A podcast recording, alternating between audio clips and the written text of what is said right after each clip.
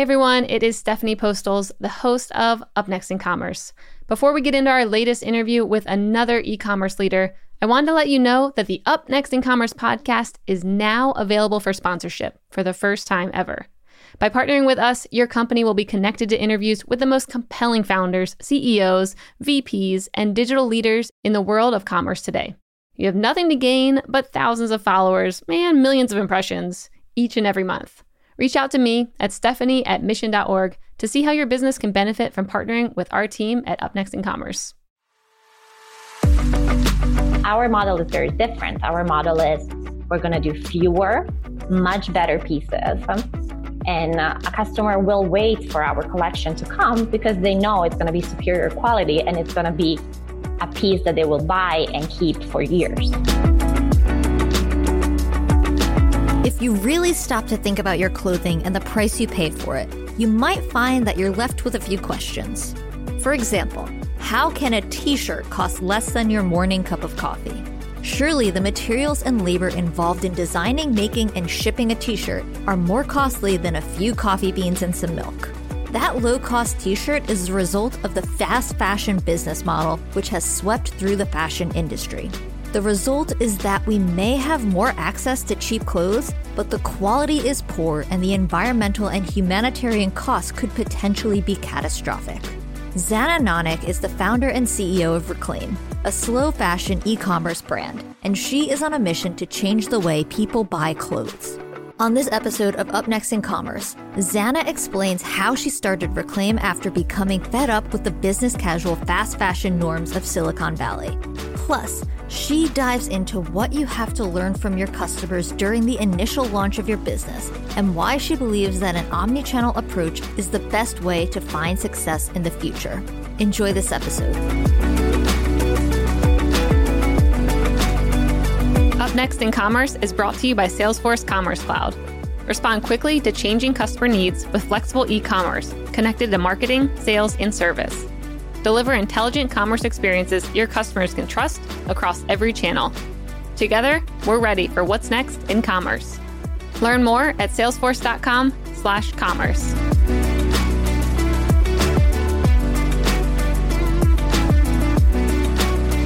Hey everyone, and welcome back to Up Next in Commerce. This is your host, Stephanie Postles. Today we have Zana Nanak on the show, the CEO and founder of Reclaim. Zana, welcome to the show. Thank you so much for having me. So I'd love to dive right in and hear a little bit of the backstory on you and what brought you to starting Reclaim. My story is not like the typical story of she liked fashion and therefore she's super creative and wanted to do fashion. Like I am originally Croatian and I moved to Italy because Croatia was in the middle of a civil war. So I grew up in Italy as a refugee my parents, I remember they were trying to get a job and they couldn't get any job because they didn't speak fluent Italian. And somehow it was like the early 90s um, and fashion was the thing to do in Italy. So somehow they started working in the fashion industry, very, very small. And they were lucky enough to like have a pretty successful run with it. But to me, growing up, fashion was this amazing tool for empowerment. It was something that you could wear and forget a little bit of your identity. Like I had this very heavy label I was carrying with me of like a refugee, a foreigner, an immigrant. And as a child, sometimes it was pretty heavy. But when you had the right outfit and you look really nice, uh, people just assume different things and admired you and were inspired by you.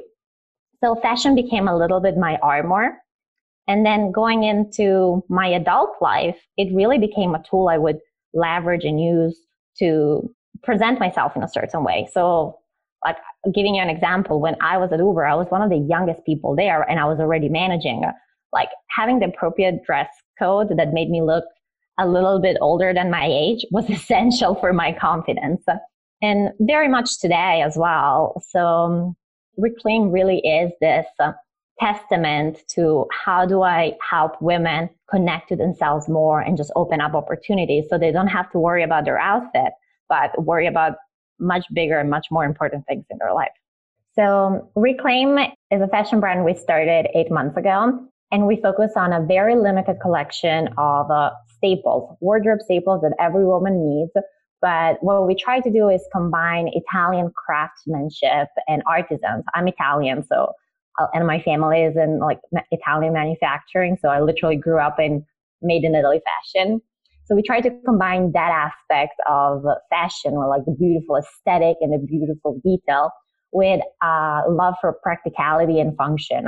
So I currently live in San Francisco, very Silicon Valley, and everybody's like super efficient, super go getter. So we try to incorporate those two ethos in the clothes, and we have a very limited collection of things that are practical, functional, but also extremely beautiful. Cool. Yeah, I love that. That's a really great story and a good reason to start Reclaim. So, yeah, I love hearing that. I was reading a little bit about your story of how you were in pencil skirts and heels, and then you came to Silicon Valley and everyone was wearing hoodies and jeans, and you're like, eh, yeah. I want something a little better. Yeah, that was a bit of a shocker because I grew up in Italy where fashion is like part of your identity. such a country that has a sensibility for beauty and art and culture, and fashion is a, for, a form of art. So I was coming from a very corporate world where pencil skirt, high heels, like very formal wear was the day to day. And then my first job at Silicon Valley was working for Google. And I remember showing up there and wearing, and everybody was wearing like jeans and sneakers and t-shirts. and I like adapted to that lifestyle and the work, like work outfit but I also felt super underdressed. I'm like, ah, last time I wore this outfit, I was like 15 and in high school.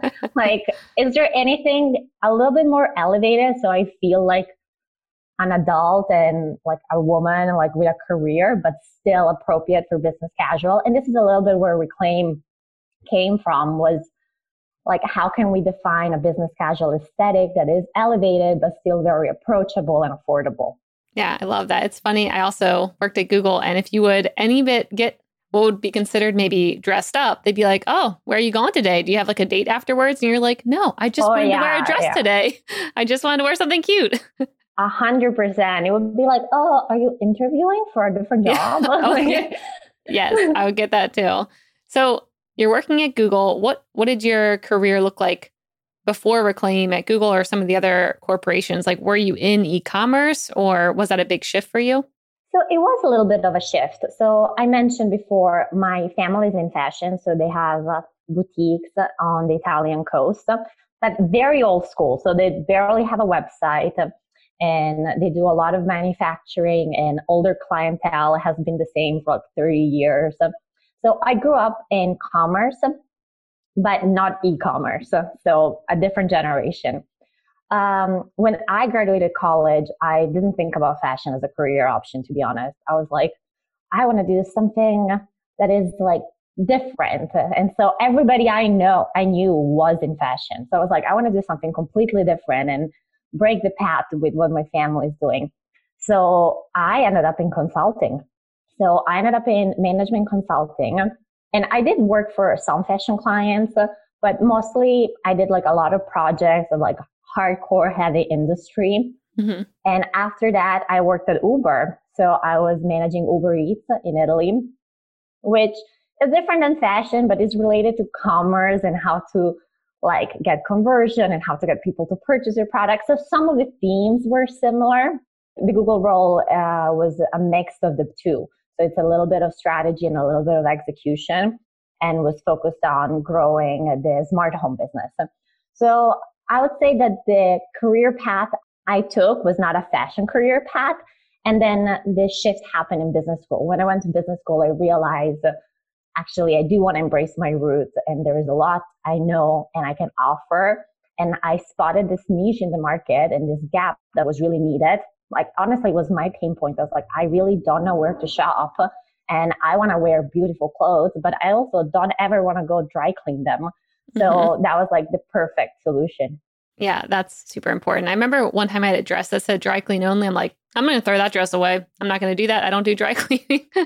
yeah, no, I like, I also have like a lot of like beautiful cashmere sweaters and I wear them once per season because they end up in my pile of stuff I need to bring to dry cleaning and it takes me like months to go. yeah.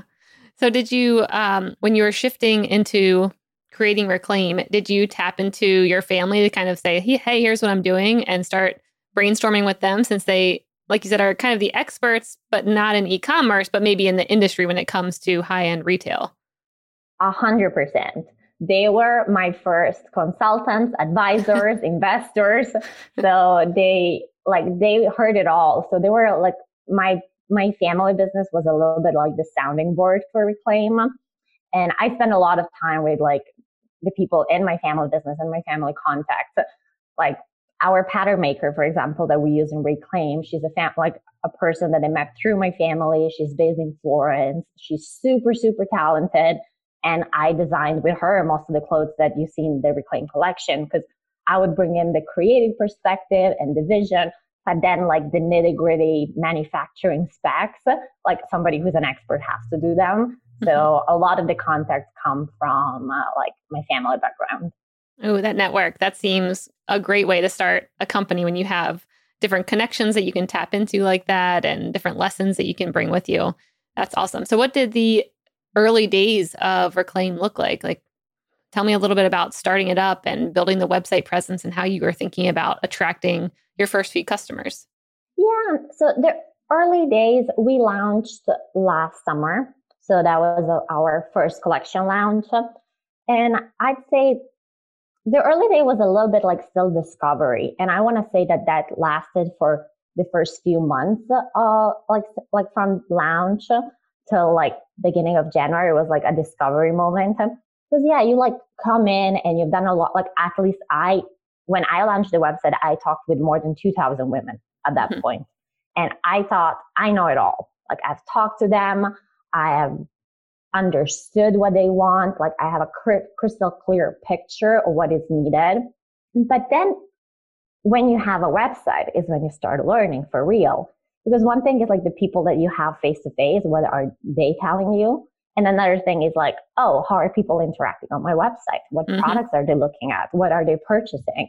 Which ones are like asking questions? Which products are getting returned? So I would say like the real learning starts when you are putting something in front of people's faces and you're asking them, okay, put your credit card information and buy. That's when you're learning, like, do you have product market fit or is there something you need to change? So the early days were very, very busy. A lot of documentation and a lot of learning. Like we really cared about nailing it. So our first 300 to 400 customers, I would personally give them a call and just ask them, how come you purchased? What convinced you? What did you like? And just spend a lot of time re- like learning and writing all that knowledge down and taking that feedback in. Like at the end of the day, would be like, okay, what did we learn today? And just adapting it and improving what you're doing. So I wouldn't say that commerce is like you have an idea, you put it out there and build it and they'll come. It doesn't yeah. really work like that. It's literally like take a lot of pride into changing things every day and iterating as fast as possible. Yep. Yeah, I love that. So you had a good point of a lot of people sometimes think build it and they'll come, but oftentimes that's not the case, even if you have an epic product or website or whatever it may be. How did you find your first couple of customers? How did they find your website? How did you get in front of people? Did you do some marketing? Yeah, yeah. Marketing is a great way to attract people. So our first customers came from the Stanford network. I went to Stanford Business School. So the first purchaser were people within my network. So people that like graduated for Stanford, Stanford alumni, or people that were affiliated with the university because we marketed in the university network. Um, and then following that, we had a lot of word, word of mouth. So people who were wearing our products would tell, like, will tell their friends. So we had a lot of referral like our first batch of people that started using the product were referral, like learned about us through referral and then paid marketing. So we, we did paid marketing on Instagram and Facebook. Um, and that is like a channel that you use to like raise awareness about your brand and your product. So we had like our second wave was uh, through like paid marketing. Very cool. And how often are you all launching products or new lines? So we are a slow fashion company. So a normal, like let's say Zara, Zara would launch 20 collections a year. And um, something that is not a fast, like fast fashion, but it's still like a high fashion, they would launch 14 collections a year, which is a huge number. Mm-hmm. Like we're a slow fashion company. So what we do, we launch very, very few products, but we spend an enormous amount of time making sure that those are, those products are amazing and they're done with the best material and the construction and the fit are very well done. So in total, so far, we have launched one collection last summer, and then we're coming up with our second one this coming August, and it's like a fall and winter collection. And we're having just four products, four basic products, but they're done so much better than what's out in the market. Oh, very cool. So when you say four basic products, am I thinking like a t-shirt, a black dress, like that that kind of product? So we're gonna have um, white button down and the special thing about this white button down is that the front layer is actually made out of two different layers of fabric. So you can 100% be sure that your white button down is not going to be see through, which is like mm-hmm. a common yeah. problem every yes. woman faces. yep. And the material is a tencel material, which is only produced in Germany, is highly sustainable, and it's one of the most ethically conscious materials. Another thing we're launching is a two piece um, uh, jumpsuit and it's also made in tencel, so like super nice fabric. And we made it two piece because I don't know if that happens to you, but it always happens to me when you're wearing a jumpsuit and you're feeling amazing, and then you go to the bathroom and you have this humbling moment where you're completely naked yep. in your office bathroom. so we're like, no, it has to be practical. So we made it look like it's only one piece, but it's actually two pieces. Oh, that's awesome. Yes, I think every woman who's either tried on a jumpsuit or yeah, worn one, you're like, oh, this is kind of awkward. yeah, you look great. And then like the first moment where you actually have to live your life, you're like, oh, this is gonna be difficult. yep. Yep. Yeah. And then the third product we're launching are those were our best sellers in our first collection. So we made some tweaks to them. But the, it's a pair of pants. They're made out of a super stretchy fabric but basically you're wearing like a pair of black pants that look very nice and professional, but they're absurdly comfortable because the, the fabric is a four way stretch. So you're feeling like you're wearing yoga pants, but you look like you're wearing a really nice pair of like black jeans. That's good. I need that. Yeah, like our customers love them. We got the most responses on those because they're such a good cheat. Like you're super comfortable, but not inappropriate. Yeah. And then the fourth product we're producing is going to be a camel coat. And this one, the fabric is amazing. It's like 30% cashmere and the rest is merino wool. And it's like super nice and soft. You literally want to sleep with the fabric. Just the fabric for us is like $250 worth of fabric. So it's like super expensive. But going direct to consumer, we will be able to price this product at uh, a 350. So it's like one of the most affordable, best quality materials that you'll be able to find. Oh, that's great. So, how are you conveying this quality and value to consumers or new customers when they're coming on your website? Like, it's hard if you can't, you know, like feel the fabric or try something on or know the, you know, the backstory behind it that it's coming from Germany or Italy. How are you conveying that message on your website? Yeah, that is that's a great question. And honestly, that is one of the hardest things to do because in a store, it's very easy. Somebody walks in, you touch it, you try it on, you talk with a, like a store associate, and you understand the message. In e-commerce, you have roughly 10 seconds to make an impression. That's like how, how much time people spend on one page before they decide, hmm, will I shop here or will I just bounce and go somewhere else? I'd say here is one of the areas where we did the most learning. So initially we would have a lot of marketing language, to be honest, mm-hmm. and like say like the highlight or or like have some bullet points. And now like our learning is actually no, like the women that are coming on our website, they really want to learn. So we do exactly how I described them to you. We have lengthy copy. We go into the details. We give people the story. You don't have to read it, but if you're interested, there are like pages into like story of the material. What is the German fabric that is making this material? So we provide all of that information out there. And then we do big visuals. So like visuals and images is what converts the best and what people are resonating the most. So we combine the text and the rich information with images, beautiful lifestyle images that people can like see a zoomed in image of the fabric and reviews. Like we have also a lot of product reviews where every single customer that purchased with us, we reach back and ask them if they want to review the product, if they loved it. And oftentimes they do, which is great. That's awesome. Yeah. How are you encouraging those reviews when a customer buys? we have an entire review post purchase like encouragement system. Mm-hmm. But like the first attempt is always just to ask. And usually, like we have an email where I just introduce myself and tell them the story of our brand and how valuable their reviews are. And that's where most of the people do the reviews. And then our second or third interaction is we provide them with like a discount to any to future purchase in exchange for a review. Mm-hmm.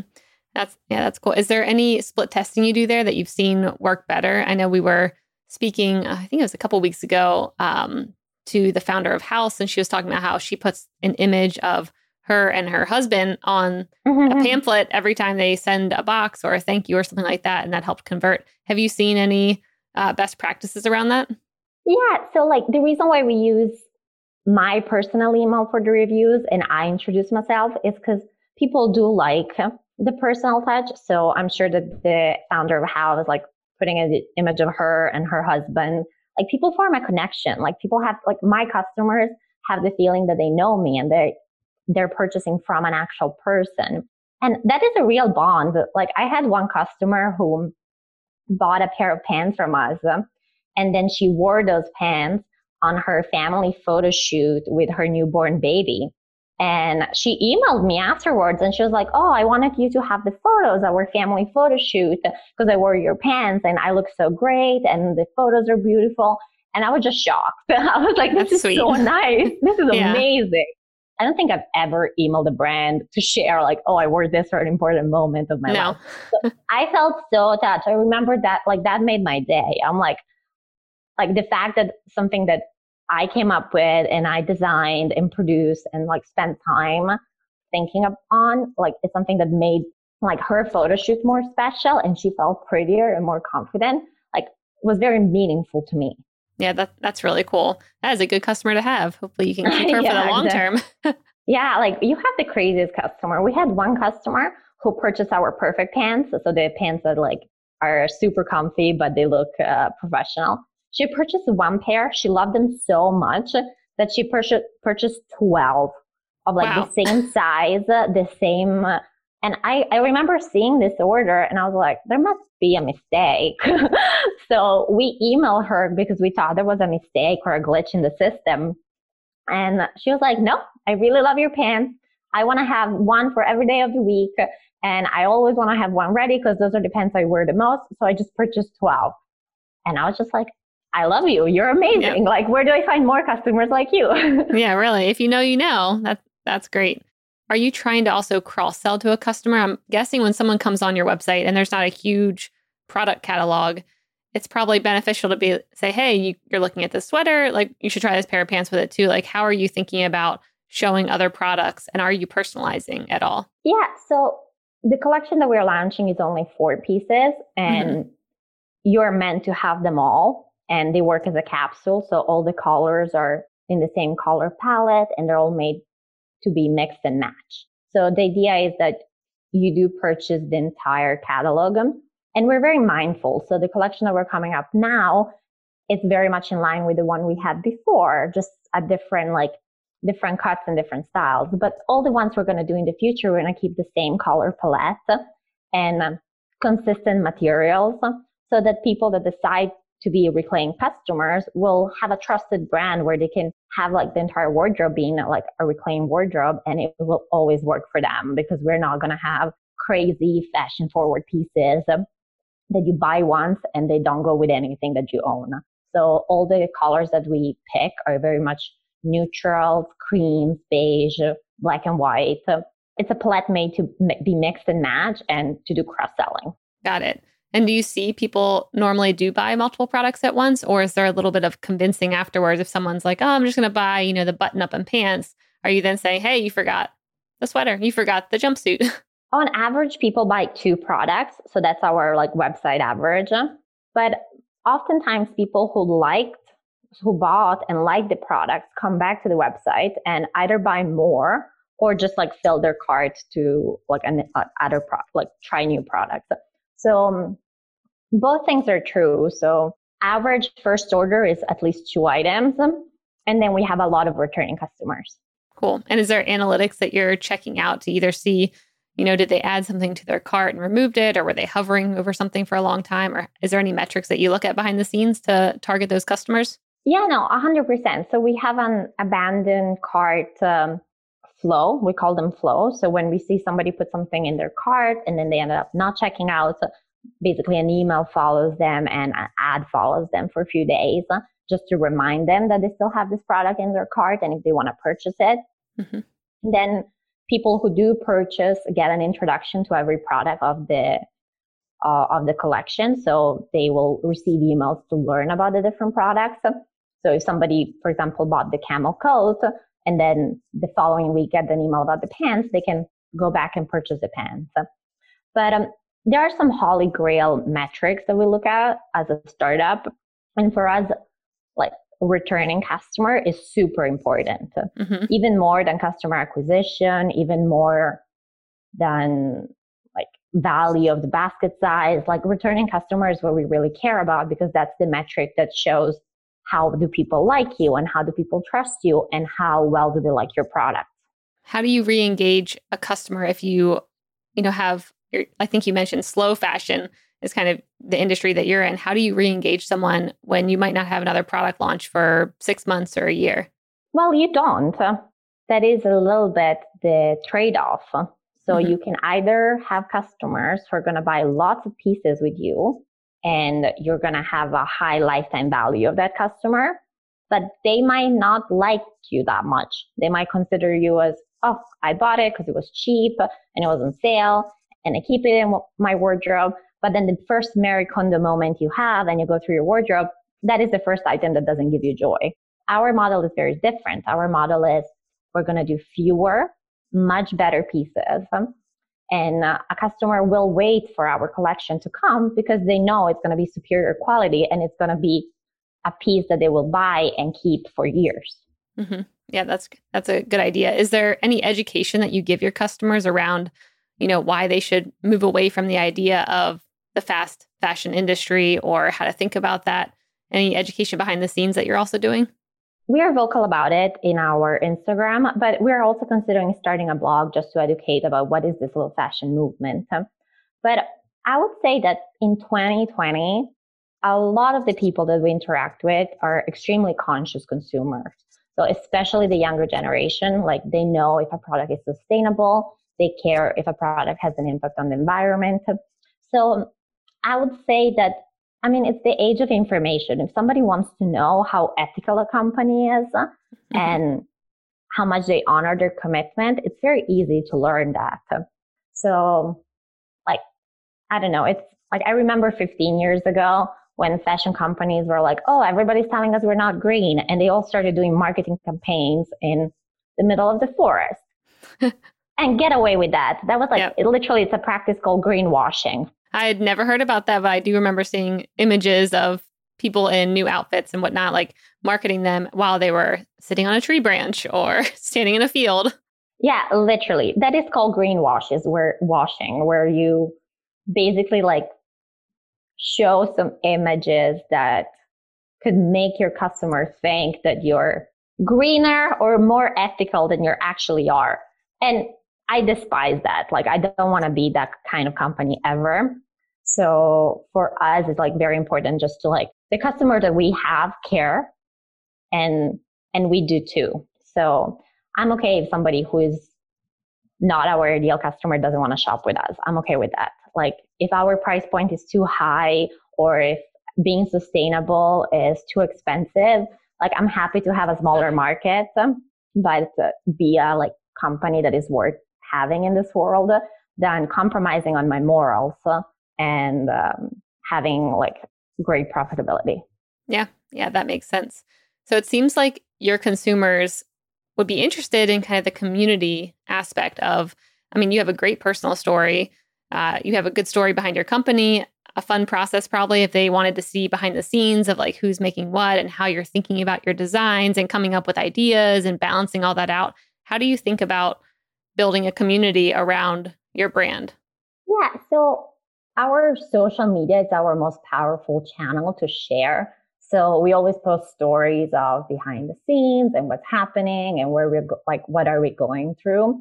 So that is like the channel where we got a, like where the community is starting to mobilize.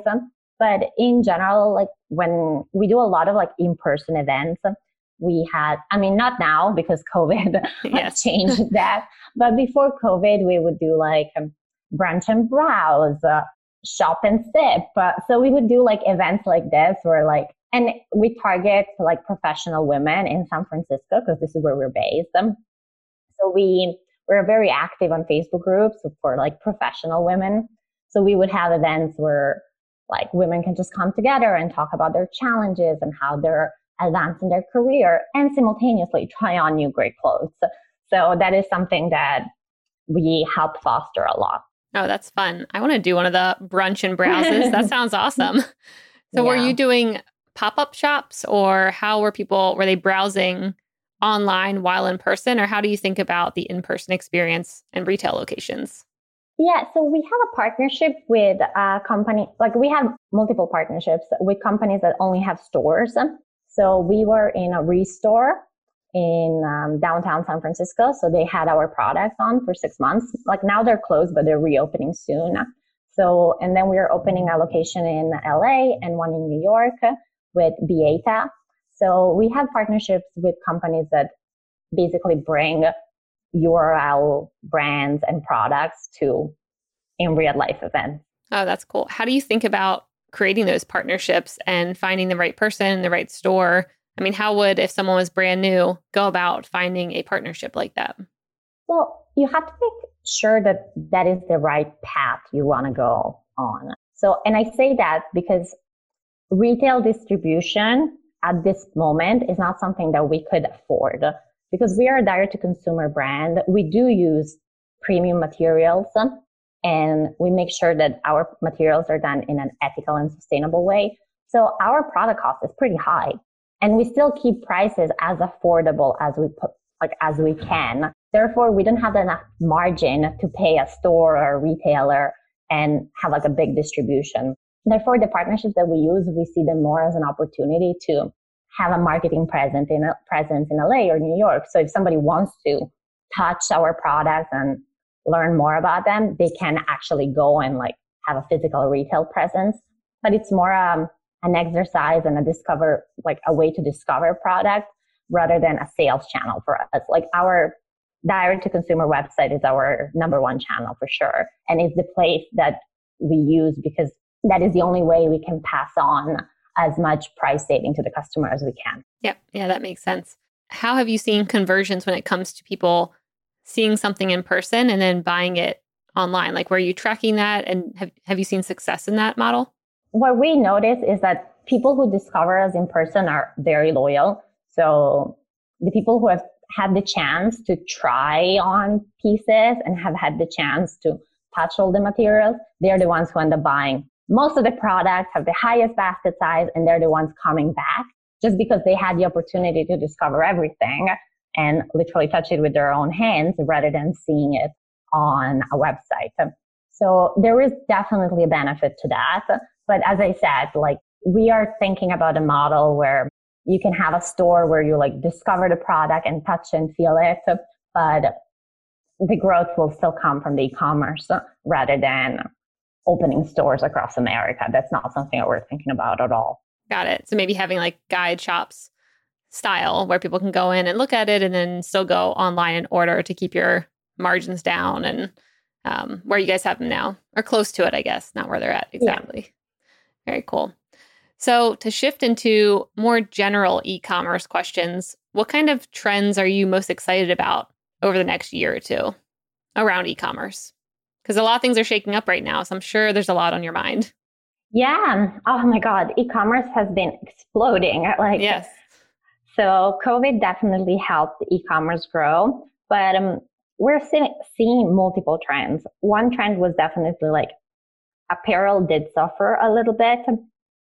So when COVID started in March, uh, we saw um, we saw an impact on our sales because like everybody was scared. Most people are working from home, and our pieces are investment pieces to make you look great when you go to work or when you're like out and about. It's not athleisure. And suddenly the world is shopping for pajamas. So we saw there was an impact to our sales, but like the trend is quickly changing. Like already in April, we saw a bump in sales and like we think it's like stimulus check giving an impetus to let's yep. buy nice nice beautiful clothes like we're seeing like different trends. Um, in terms of like things i'm excited about i'm very excited about sustainability.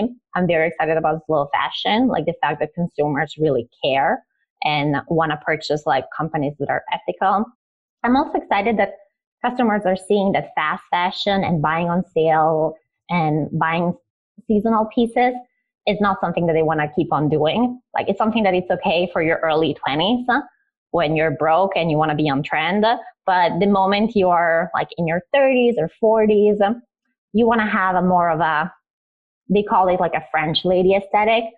Few pieces, very well done, like super high quality, but um, that always make you look very chic rather than a bunch of things that do not make sense together. Yeah, there's this one company that always targets me on Instagram and they drop new products. I think it's every week. And it got to a point where it's like, is this even quality? How can you drop new product lines every single week? And I started looking into it and you're like, oh, okay, the reviews are pretty bad. Oh, it's not, you know, like you said, there's no good ethical practices that are happening behind the scenes, but they're just very good at marketing. yeah, but I mean, ask yourself like, if you see a t shirt that is being priced six, seven dollars. Um, think about it. Like if the cost of a Starbucks coffee is like four or five dollars, um, and making a coffee it's much easier than making a T-shirt that requires fabric, people sewing it, machines, transportation. Like it just makes you think, like, okay, somewhere in the supply chain, they must be taking some shortcuts. Mm-hmm. Yep. Yeah, I completely agree. It definitely is a good time too around apparel for a lot of people to rethink, like you said, what they're wearing, what's important, because right now everyone's been in workout clothes. And now I'm even myself, it's like, okay, what do I really want to invest in going forward? Because up until now, I've only had to worry about my top half and just have a nice looking shirt on, maybe. But once it starts getting back into like going, you know, back to work and going out into the world, I do think there will be a big shift in the consumer's mind around what do I actually want to wear going forward and not just, like you said, for a season or a few weeks and then be done with it and clog up your closet space. Yeah, no, exactly. And that's like definitely a trend that we want to um, participate in where if you already have a limited disposable income because uncertainty, uh, like the world is an uncertain place right now, rather than spending it on things that are not going to last or that are questionable, like spend a little bit more on fewer things, which ends up being the same amount of money at the end of the day, but you're a hundred percent happier with the premium pieces. All right. So let's move on to the lightning round brought to you by Salesforce Commerce Cloud. It's where I send a question your way and you have one minute or less to answer. Are you ready? Ooh, yeah. All right. What's up next on your reading list? The Wheel of Time. It's a fantasy book. Ooh, I haven't heard of it. I'll have to check it out. What's up next on your Netflix or Hulu queue? Oh my God, don't judge me for this, but I think it's going to be The Bold Type or uh, Selling Sunset. Don't hate me for this. oh my gosh. I watched everything that was watchable on Netflix. So now I'm like starting the trash watching. I I actually can't judge you. It's funny because I was just thinking I was just watching Selling Sunset last night and I'm like this is so embarrassing but I'm going to keep watching it because it's pretty funny and I ran out of things to watch. So, no yeah. judgment coming from my side. What's up next on your travel destinations when you're able to travel again? I want to go to Italy. I yep. know it's cheating, but because I'm international in America, like the recent visa immigration policies have been really difficult. Mm-hmm. So I haven't seen my family in a year now. Oh, and wow. the moment this is all over, I'm going to Italy. I'm going to vacation for a month and I'm going to make all my friends jealous on Instagram. I don't care, but I deserve it. I think I'm just going to come with you. You don't even have to worry about me. I'll welcome. just be behind the scenes, be like, hey, mom and dad, where's my pasta? Yeah. we can go to Italy and sell the watch selling sunset. I think we have a plan. yeah, there we go. It'll be a perfect girls trip. All right. What's up next on your shopping list? Ooh, um, I actually want to buy a nice desk. So I'm eyeing this beautiful wood desk on AllModern. So I think mm-hmm. that's going to be my next purchase. Oh, that sounds great. If you were able to pick anyone to go to brunch with other than me, because I'd be a blast, who would you pick? It can be a celebrity or whoever you want. I'll definitely go to brunch with Oprah. I have a, oh, or AOC, one of the two. I have a big girl crush on both of them, so I should decide which one. We can bring them both. That'll be that sounds fun. All right, and the last harder one, what one thing do you think will have the biggest impact on e-commerce in the next year? I think uh, um, different forms of creative. So TikTok is exploding. So how to leverage different platforms like TikTok or like just different forms of creating than the usual that we have been accustomed to see. Mm-hmm. Cool. Great answer. All right. It's been super fun having you on here. Where can people find out more about you and Reclaim? Yeah, they can always shop on thisisreclaim.com and follow us on our Instagram at thisisreclaim. Awesome. Well, thanks so much for coming on the show. It was really fun, and we'll have to have you back in the future. Awesome. Thank you so much for having me.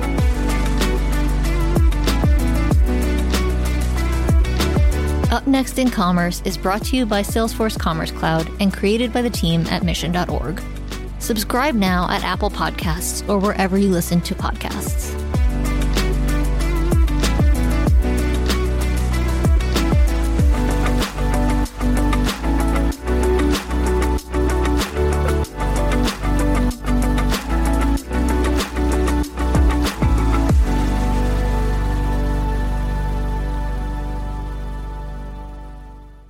Thank you for checking out another epic hour of business insights and inspiration on the Up Next in Commerce podcast. If you like what you've heard and you're interested in partnering with us to bring your brand to a growing audience of e commerce experts, reach out to me at stephanie at mission.org to get the conversation started.